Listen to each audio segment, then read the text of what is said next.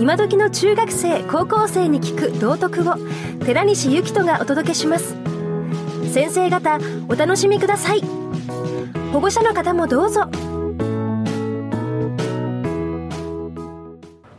銀行に100万円預金しました。僕は銀行から100万円借りました。そうすると銀行に貯金した人の通帳は100万円入ったままだけど、えっと僕の口座にも100万円入った。だから銀行からお金を下ろして使うことができた。だよね。で最初に話してた話とつながらない？これ。皆さんの財布にポッケに1000円入ってんのはどっからお金が来たんですかっていうのは誰かが銀行からお金借りたから1000円札があるんだよね。言ってることいい？言ってることいいですか？だからこの世のお金っていうのは誰かが銀行からお金を借りてくる人がいないと世の中にお金っていうのは出てこないんだと思います。いいですか？ね。でえっ、ー、とまあ僕の話はここまでにしとくんであのいろんなことに興味持ってね。あのぜひですねあの関心持っていろいろ調べてみたりしてみてください。ね。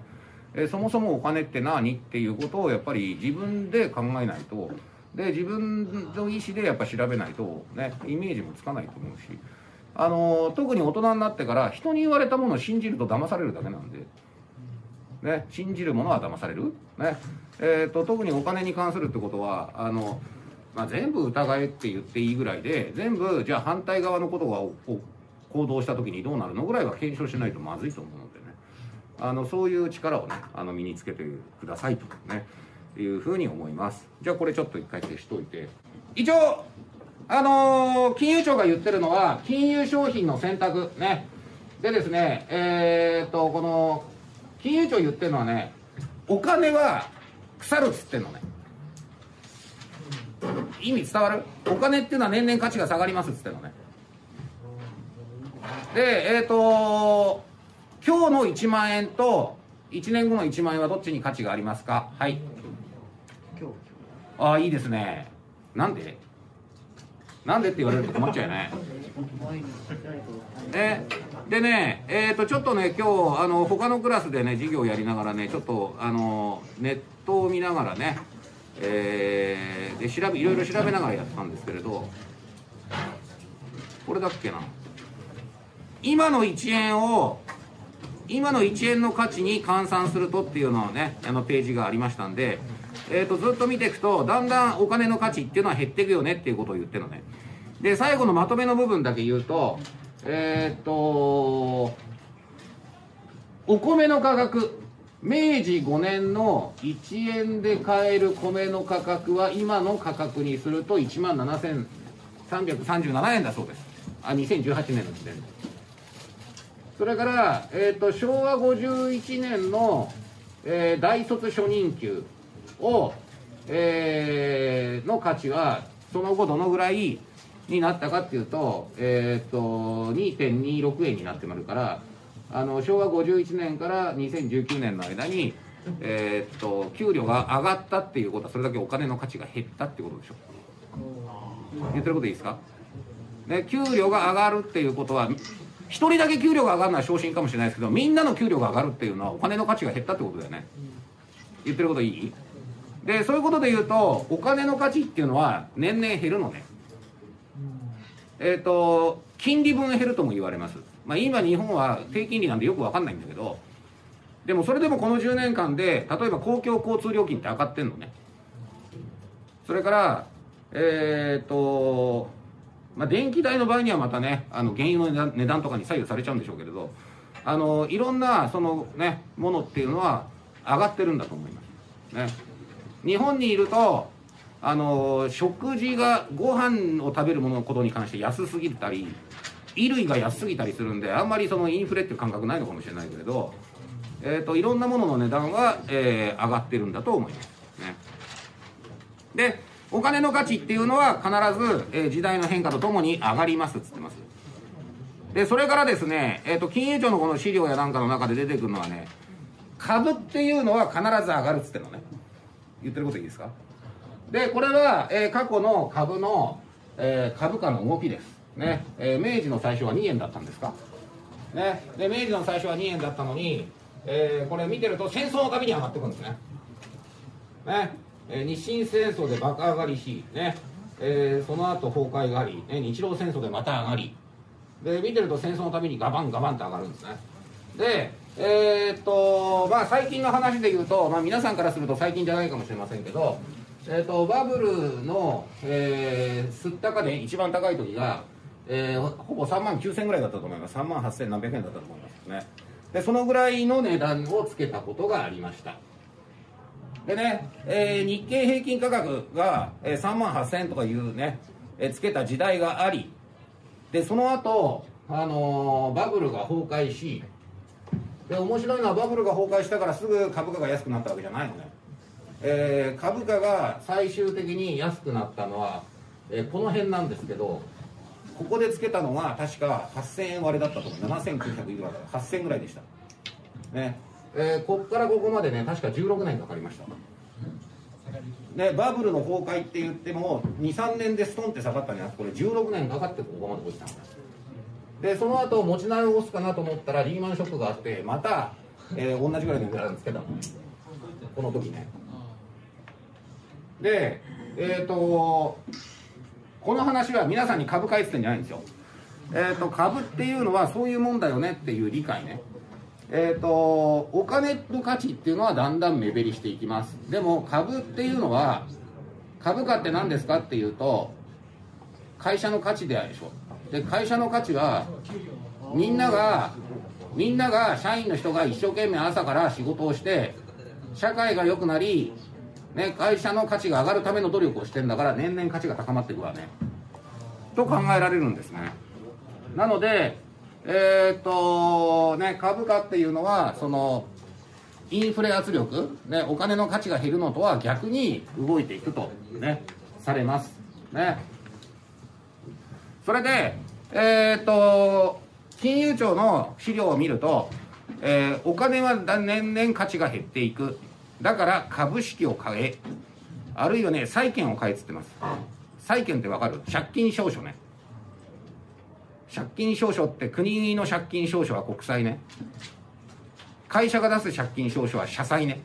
ね、えーそういうものを買いましょうっていうのが、えー、と金融庁のね、えの言っている金融教育に、えなりますということになります。はいじゃあ課題の話します。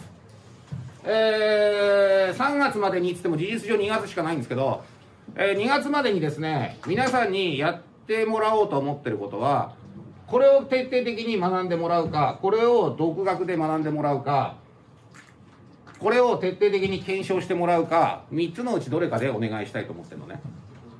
もう一回言いますよ。今回の、え3学期の課題先言っときます。えー課題はこれ徹底的に学んでもらうかこれ徹底的に学んでもらうかあるいはこれを、えー実証実験してみてください、ね、でですね、えー生活設計って言ってるのはねこれ皆さんが大学生になって、えー今度社会人になり将来お金がどのぐらい必要なのかっていうのをコンサルティングする仕事があるんです。その仕事を、えーファイナンシャルプランナーと言います。でファイナンシャルプランナーの資格取っちゃって。うん、ファイナンシャルプランナーの資格取っちゃって。であのどっかの技術工作部の中学ね今の高2中3の時取ってたわ、ね、なんで、えー中3であのちょっと気がある人はあの取れてしまうと思います。ね。でね、ファイナンシャルプランナーって何っていう話なんですけど、ちょっとね、ファイナンシャルプランナーってね、えーどんな資格なのかとね、えーちょっとこんなページがあったんで見てると、えー転職や就職にも有利、独立開業も有利らしいですよ。はい。で、ファイナンシャルプランナーとはどんな資格？ファイナンシャルプランナーとは、節約から、えー税金、投資、住宅ローン、えー不動産、教育、老後、相続までありとあらゆるお金のエキスパートのことだそうです。ね。で、えーただね、ちょっとファイナンシャルプランナーの話をするとね、ファイナンシャルプランナーとして、それだけでコンサルして仕事してる人っているのかもしれないけど、あんまり聞かないんだよね。で、ファイナンシャルプランナーの方ってね、例えば銀行員の方とか、証券会社にお勤めの方とか、不動産屋さんだとか、ねえーなんか金融投資商品を販売してる人なんかがファイナンシャルプランナーで、であなたの老後のことを考えるとこういうものを買った方がいいですねっていうアドバイスをしてるケースが多いんだけどえちょっと待ってなのね私からすると。だってその人背後に自分の売りたい商品があるんだもん。で自分の売りたい商品があった上でえ相談してこれ買いなさいっていうのは本当にその人のためになってますかね。怪しい時もありますよね。っていうのは、えー、知ってた方がいい？ね。って考えると皆さんがファイナンシャルプランナー取っちゃえばいいんですよね。でねえっ、ー、とファイナンシャルプランナーの2級っていうと結構大変なんだと思うんですけど3級だとまあねあの皆さんだったら読んで、えー、興味関心持ってやればね合格しなくても知識があるだけで大人になった時に騙されることはないと思います、ね、だって人間知識がないことは考えられないから。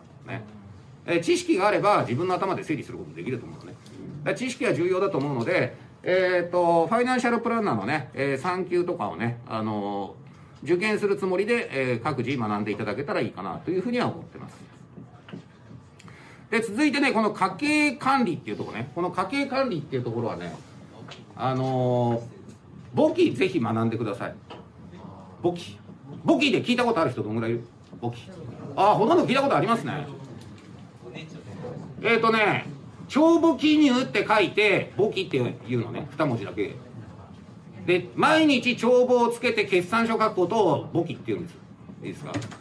でクラブ活動の会計係とかやってる人いるこのこのクラス。あやってんの？やってないの？うん。あのクラブ活動の会計をするとかそれから小さい頃お小遣い帳つけろって言われた人いる。あいますね。あ結構いますね。はいありがとうございます。あのお小遣い帳をつけるっていうのが単式帳簿ね。で単式帳簿っていうのは入ってきたお金使ったお金って書くだけが単式帳簿。でそれに対して複式帳簿っていうのはえー、っとどこのお金で買ったとか買ったものも書くの。でそれを資産として計上するの。ね、だから土地を買ったら土地1000万円ってちゃんと帳簿に残す自動車買ったら自動車100万円って帳簿に残すの。で1年使うと価値が減るからその分価値減らすの。それ減価償却って言うんですからね。でそういうふうな決めあのに、えー、帳簿をつけていくのことがまあ簿記なんですけどもえっ、ー、と簿記の知識があると企業の決算書の読み方が分かります。ということでいいですか？ね。就職する際にね入る会社の決算書ぐらい読んだ方がいいですよね。ね。えー、誰が株主なのか。ね。誰が資本を持ってるのか。本当に儲かってるのか。ね。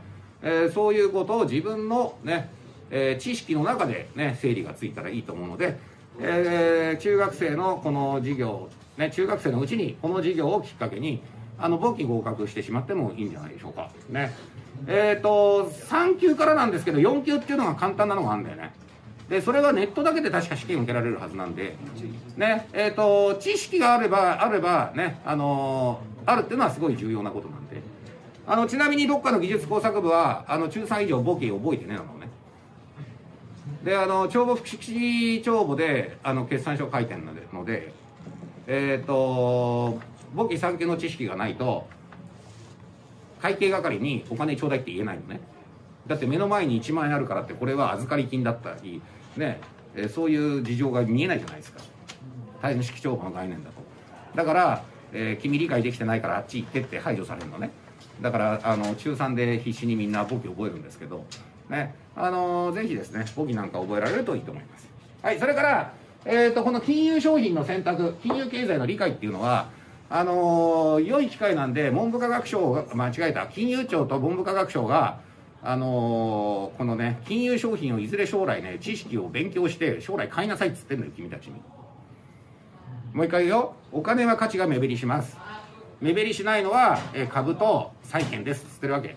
ね。でも株と債券は値動きが激しいから、えっ、ー、と、投資信託買うのが安全ですねって言ってんの。はっきりと。ね。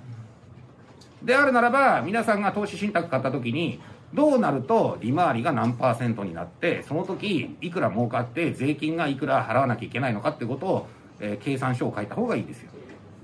ね。そういう、えー、体験をしておくと、本当に買う時迷わないで済む。あるいはですね、えー、この金融庁はお金にお金の価値の目減りに、えーと、対抗するものっていうのはあの株式とそれから債券しか例出してないんですけど一般的には不動産もそうなのね。でも金融庁が不動産扱ってないからか知らないけれどなぜかあの文科省のこの教科書に不動産出てこないのね。でも私にはあのサラリーマンの方を見回してるとなんかね不動産投資で新築マンション買っちゃう人結構いるのね。であれは僕からすると投資効率悪いよね。赤字になんないの大丈夫？って言いたくなることがたまにあるんですけれども。えそういうことで言うと最近もう学校の前にあのカレー屋さんの隣にあのどうも新築マンション建ちましたね。あのマンションおそらく新築の投資マンションだわね。だからあれはいくらで発売されてね、えーあれ家賃今でいくらで貸していてそれで、えー買った人はえーっといくらローンを払っあの借りて月々いくら返済してあれいくらで家賃もらってるのかと。で10年間持ち続けてると、えー収入がいくらあって税金をいくら払って固定資産税をいくら払って、えー管理費をいくら払ってで本当にプラスになるんですか？儲かるんですか？損するんですか？って計算するといいですね。でそんなことを検証するような事業ができたらあの各自でやっていただくような取り組みになったらいいと思ってます。言ってることいいですか？